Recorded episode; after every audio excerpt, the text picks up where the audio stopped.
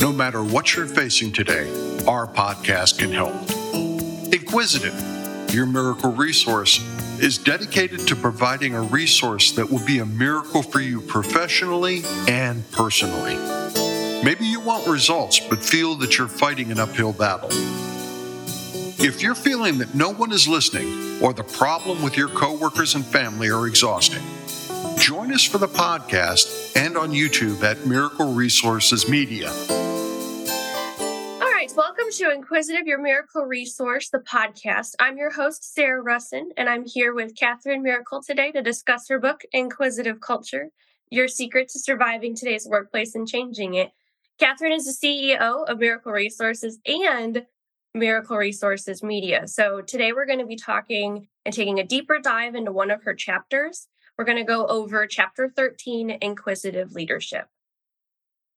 So, Katherine, this one caught my attention because I feel like it relates to our audience in the workplace, but also in our personal life. So, can you tell me a story about leaders and how they can become more inquisitive?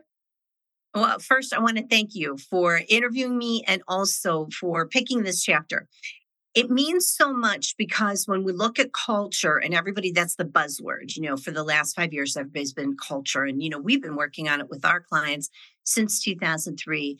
And I think what's so important to remember for everyone who's a leader, you don't have to be a chief executive officer no matter where you are and what you're doing, you're leading. You're leading in your personal and your professional life. Leadership really means making a difference, it means seeing a problem and fixing it. So I want to tell you a story. We've worked with over a thousand different CEOs and corporations and organizations want to share with you since 2003 what I've learned is a four step simple process. That simple process deals with being inquisitive. And we're changing the definition of inquisitive. A lot of you heard me say inquisitive or saw the book and thought, ooh, inquisitive people, they're annoying. That's not what inquisitive is. An inquisitive culture is observing and listening.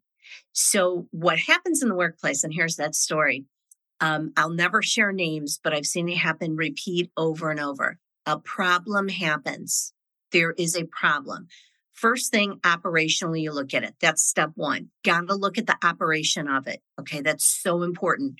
But during looking at that problem and operations, really studying it, we have to be open with the people who are on the front lines who are dealing with this problem.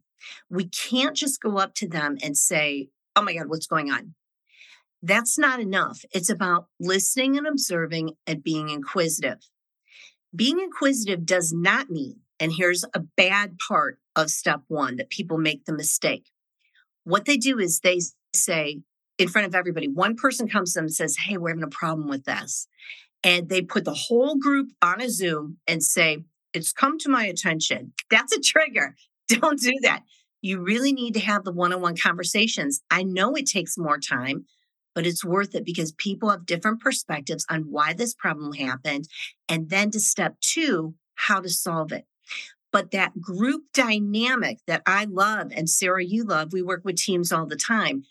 During a problem, especially when you decide the operations that you're going to use to fix a problem, you need to talk to some key people and you need to talk to them alone. You need to watch body language, find out what's happening because the core of the real problem you're not going to get when you get everybody on a Zoom and say, It's come to my attention. And somebody has to tell me what's going on. People, some people like to tell on each other, some people won't tell on each other. And you need to get to the core of the real problem. So you can do step two, which is again, put a solution to it. Now, step three, you have to do a team charter. We have to get the team on board and in agreement that this solution is going to be what we go with. Why is a team charter so important? And we come in and facilitate these all the time at Miracle Resources. We love listening to teams, observing them, talking about the operations, going into the solution, and then writing a team charter, which is an agreement on how things are going to flow. Here's an example. Sometimes mistakes are made, and we do a lot with advertising and marketing in our Miracle Resources brand. And what happens is, and this is sad, there's not a double check system. Now, Sarah, you're a chief creative officer. I look at your work, you look at my work. We have a team charter about that. We've always worked that way. We don't release anything until a second set of eyes look at it. If that's not in your team charter, what will happen is, is something gets released and it's spelled incorrectly. So one of our clients had a big ad that they bought in a major national publication and they had a typo in it. And my question was, do you have a team charter that says every time we create something, we're going to have a second and maybe a third set of eyes look at it? So step three is the team charter. So remember, first one is operationally what's going on, what's the problem. Number two is the solution. Number three is the team charter. And then number four is the training around it. We got to effectively do role plays. We've got to do situational situations where we say, and I do love situational situations.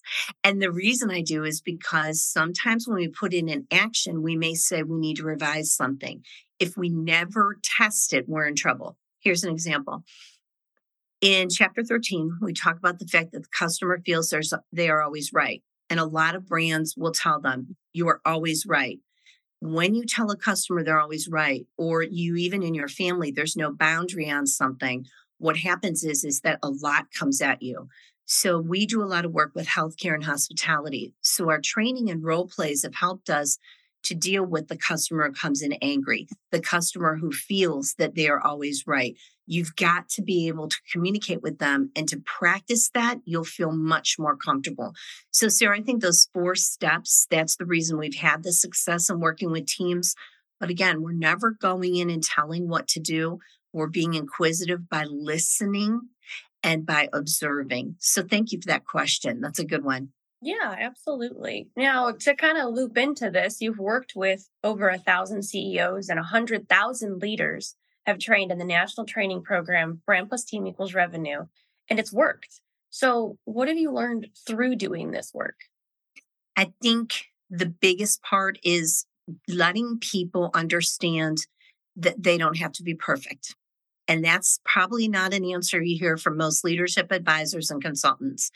Um, we know that there are going to be times that mistakes happen or in the process, someone feels uncomfortable with doing something. I would much rather have someone on my team come to me and say, I don't feel like this ad looks right, or I feel uncomfortable about this part of the training. I'd rather work on it than go in and make a mistake. And so perfection and high quality, which is something we all want, means we have to dissect it and look at it. So, asking someone if they feel comfortable with the training that we provided is very different than what Miracle Resources Brand Plus Team Equals Revenue does. We teach you, we go through the training, we have you work on it with us, and then we test it. So, it's not just like, oh, I came to a training today, it was really great. It's let me test it. And Sarah, you brought up earlier the personal and the professional. A lot of times we'll have people test inquisitive questions um, with their family and then with their coworkers, and then they test it with their customers. So here's a great example. You know, I do. College, I'm a college instructor in addition to owning the company, and I will say to a student in the old days before I understood and did all this research, I would say, "So what's going on with your homework?" Or what happened? Why isn't your homework in? Wrong question. An inquisitive question is what is preventing you from completing your homework? And then they tell you what's going on. And then maybe you can provide resources or solutions. So it's the same thing when we work with our kids. You know, if I say to my kids, why did this happen? That's very different than saying, what's preventing us from getting to where we want to be? That's the key. And so I just have loved working since 2003 with probably about a thousand now more CEOs and leaders, and then the training of a hundred thousand professionals. And we've actually surpassed that because we're qu- coming up on our 20 year anniversary. So, Sarah, I know because you've been in trainings with me, you know, you would probably agree it's that moment where you realize, okay, we asked the right question, we got to the core of the problem. What are your thoughts? Yes, a hundred percent. I've watched it happen to where you, if you ask the right question that allows it to open the door, you will see the results happen, especially if you practice it in your personal life. It seems though when you not challenge somebody, but when when you initiate it and tell the people that this this helps you in your personal life, it seems to open the door and make them understand it better as well. That translates to professional life. Well said, Sarah. Oh my gosh, that was perfect. I loved how you said that. Yeah. Thank you. So, my final question for you is what can leaders do to create a more inquisitive workplace? I think the professional development on a weekly basis is important. And I know for some teams that sounds like a lot, but most of our clients meet with us once a week. We do a Zoom or we do a Teams, and we do a quick half an hour or 15 minute professional development we'll take a look at one thing that's maybe a burning question or maybe um, something people want to know about. You know, um, in November, we were covering in December of uh, 2022, we are covering AI because everybody's like, how is AI going to impact us? You know, we have to provide in professional development not only the soft skills, but also some of the training and the understanding of how things will be used but also really to help people change a mindset. During the pandemic, we found this so much. The mindset during the pandemic of just everything's bad, everybody's going to die, I can't do this virtual, this is going to, we're going to lose money. It's again, not toxic positivity because that doesn't work, but actual, here are the steps. We created them together let's move forward. And that's why our clients are thriving because they looked at with us what are their concerns and then changing the mindset. Simple example. Um, you know, I had the opportunity to help a family member um, clean out their home and before they moved. And you could look at that and say, Katherine, why would you spend your time doing it? Well, my joyful mindset that I want, my positive mindset is I'm going to get a good workout. I got a great workout. So again, we could look at something we have to do with just, oh, I have to do this. It's horrible.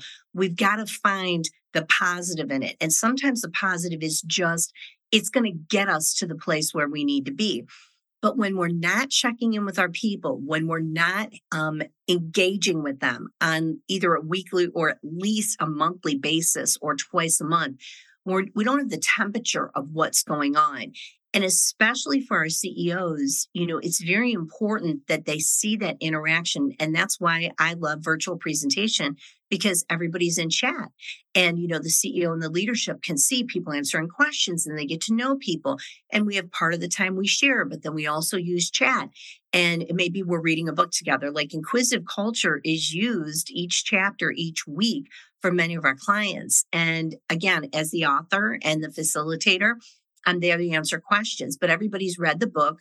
They come with questions. We talk about it and we learn about each other. That's how you're a team. You can't be a team and not know about each other. So, professional development, training, even if it's, I do with one of our clients, um, mocktail cocktail, and it's 15 minutes a week. 15 minutes a week but we all get together and it's actually just fun. Um, but we do have a little training topic and we talk about it a little and we're reading a book together. So think about what that 15 minutes a week could do, or that half an hour a week, or even twice a month. It changes the dynamic and the team bonds because that's team building.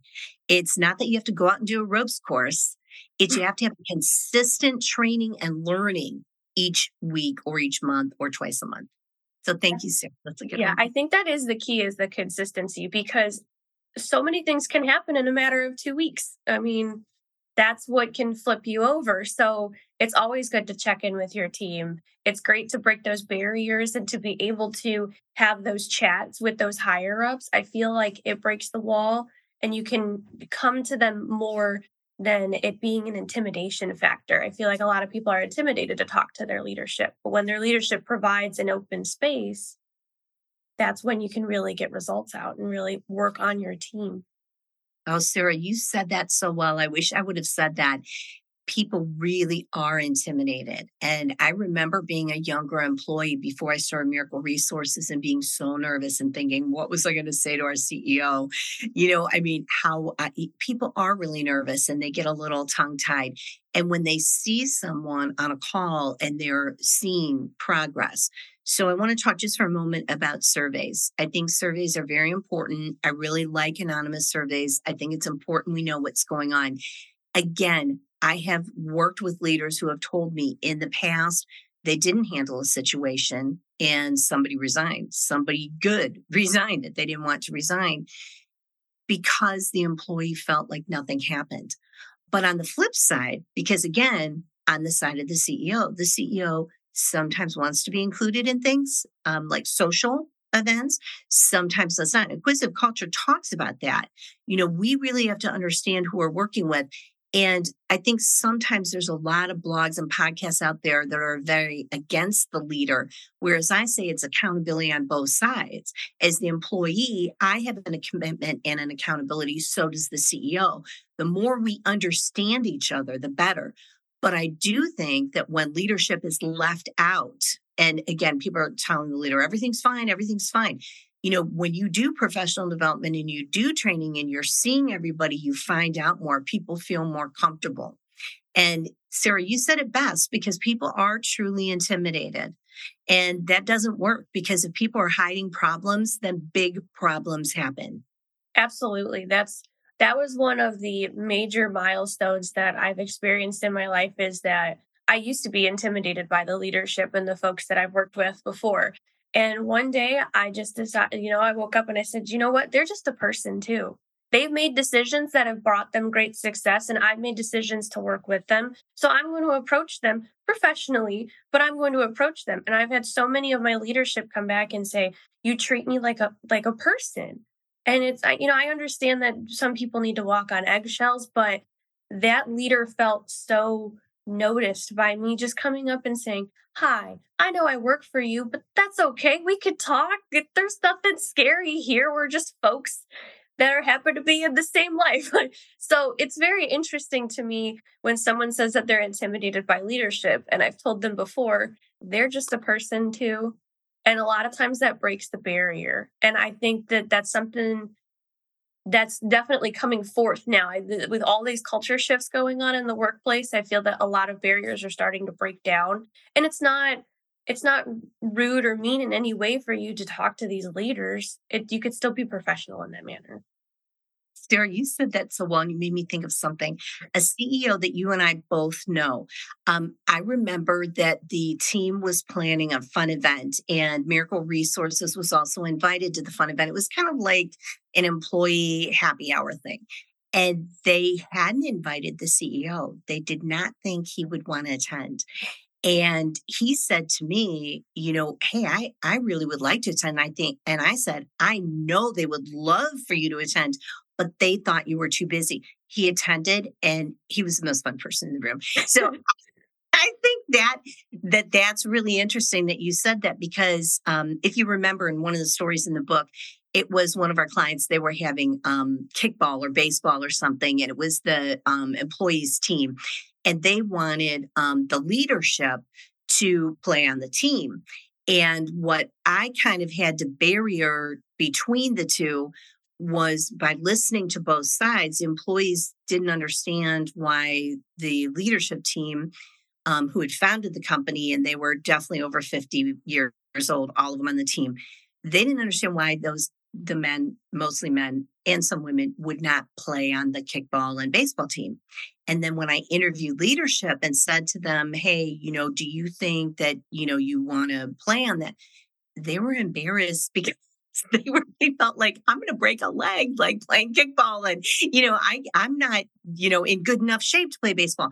So what i posed was options to optimal solutions and i said okay well what if you guys come and you bring food or what if you guys are you know um you know on site and congratulating everybody but you know you if you don't want to play and then when I explained that to the employees, they were like, oh, okay, I thought they just didn't want to be with us or they were too good or something. So, this is what I mean about inquisitive questions. Instead of just saying, well, why aren't you in the baseball team? It's like, well, what things would you like to do at the baseball game? Well, I don't want to play baseball, but that's what leadership said. But I would love to set up, you know, a little table and like cheer on the team or stop by. So, I think that's the part we make assumptions and that's our problem. And remember what's most important in inquisitive culture it's getting a culture of people who are listening and observing. They're solving problems quicker because of great inquisitive questions. and they're getting to the core of the problem quicker. They're also enjoying really working together more. And yes, this does apply to our families as well. It really is important. I was in a team meeting and I heard someone um, ask a question. They were a newer employee, and the newer employee said, Well, I'm having trouble getting this done. And another employee jumped up and said, Oh, I got it done. Okay, so what does that do to the new employee? They feel like embarrassed. They feel that they maybe are doing something wrong. And in the back of their mind, they're saying, I will never, ever ask a question or tell a problem again. I'm going to get this solved on my own. Now, in some cases, solving it on your own is a good thing. But this person was definitely reaching out and got shut down because someone else said, Oh, well, I got it done. So again, if somebody doesn't have the right training and you hired them and you're upset because they're supposed to have the training, that's a whole different story. But I would rather have an employee or a team member come to me and say, Hey, um, this did not work. We weren't able to get this done. Okay, let me fix that before it snowballs and gets bigger. So thank you, Sarah, for reminding me of that one. That was a good one. Yeah, that is a really good story because that is something that feel that is very strong in the workplace that it's often your expected perfectionism, but that dehumanizes you by doing that. And I feel as though it should be okay to grow. It should be okay to go back and learn and to perfect something to optimize it. And Sarah, I want to thank you because you reminded me of something. My undergrad degrees, I have uh, uh, two majors and two minors, and one is um, in like advertising journalism. I took all these different crazy classes as a minor. And I will never forget what our advertising promotion instructor taught us and why this applies to all of you. She said, We advertise to the person that, that your customer wants to be. This is why when we have people who buy cars they can't afford, they're buying for the person they want to be. It is the same thing when we're working on teams and working with people. People perceive themselves one way. And when you say something that counters that, when a leader says something that counters that, then that person is like, well, hang on for a second. That's not who I am. Quick example. Um, I was attending a meeting and I attended the meeting five minutes early. Usually I get on about 15 minutes early. I got on about five minutes early, and the person said to me, Oh, I was worried about you. I thought you forgot. Now, in my mind, I don't forget. I try my best to give my best. I, that's who I want to be. First off, I wasn't late for the meeting. I was five minutes early instead of 15 minutes early. And I I almost felt like saying, "Well, have you met me? Like, have I ever been late for a meeting?" So again, you're saying in front of a group of people, "Oh, I thought you forgot," and it's like, "What? Have you met me?" I, I mean, I'm, not perfect. Have I ever forgotten things? No, but when you look at who you want to be, you don't want to say things to people that can make them feel like they made a mistake. And again, when you have people who are really trying and working so hard, again, you never want to put them in a place of believing something that isn't what they believe about themselves. This is why you need to get to know them.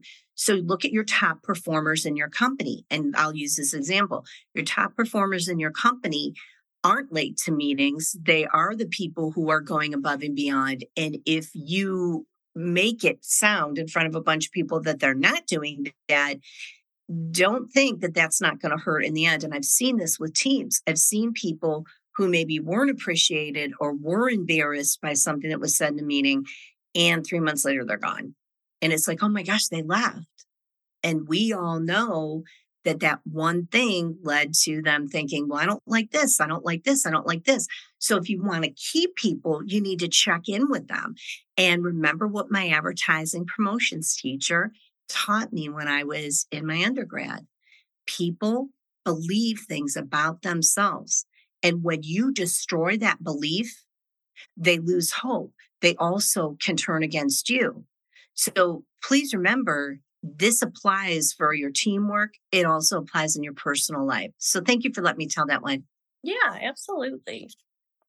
I think this has been a really great interview. And I encourage people to pick up inquisitive culture. You can learn so many things, and this was just us deep diving into one chapter. So, this is just a plethora of knowledge and information. And we will have up where you can purchase inquisitive culture. Um, and we also have a little bit of news for Katherine um, regarding Miracle Resources Media. Um, that's her latest brand. do you want to talk a little bit about? I do, I do. But Sarah, this is so you as well. This is something Sarah and I have wanted for a while is to really dive into some projects that we want to do.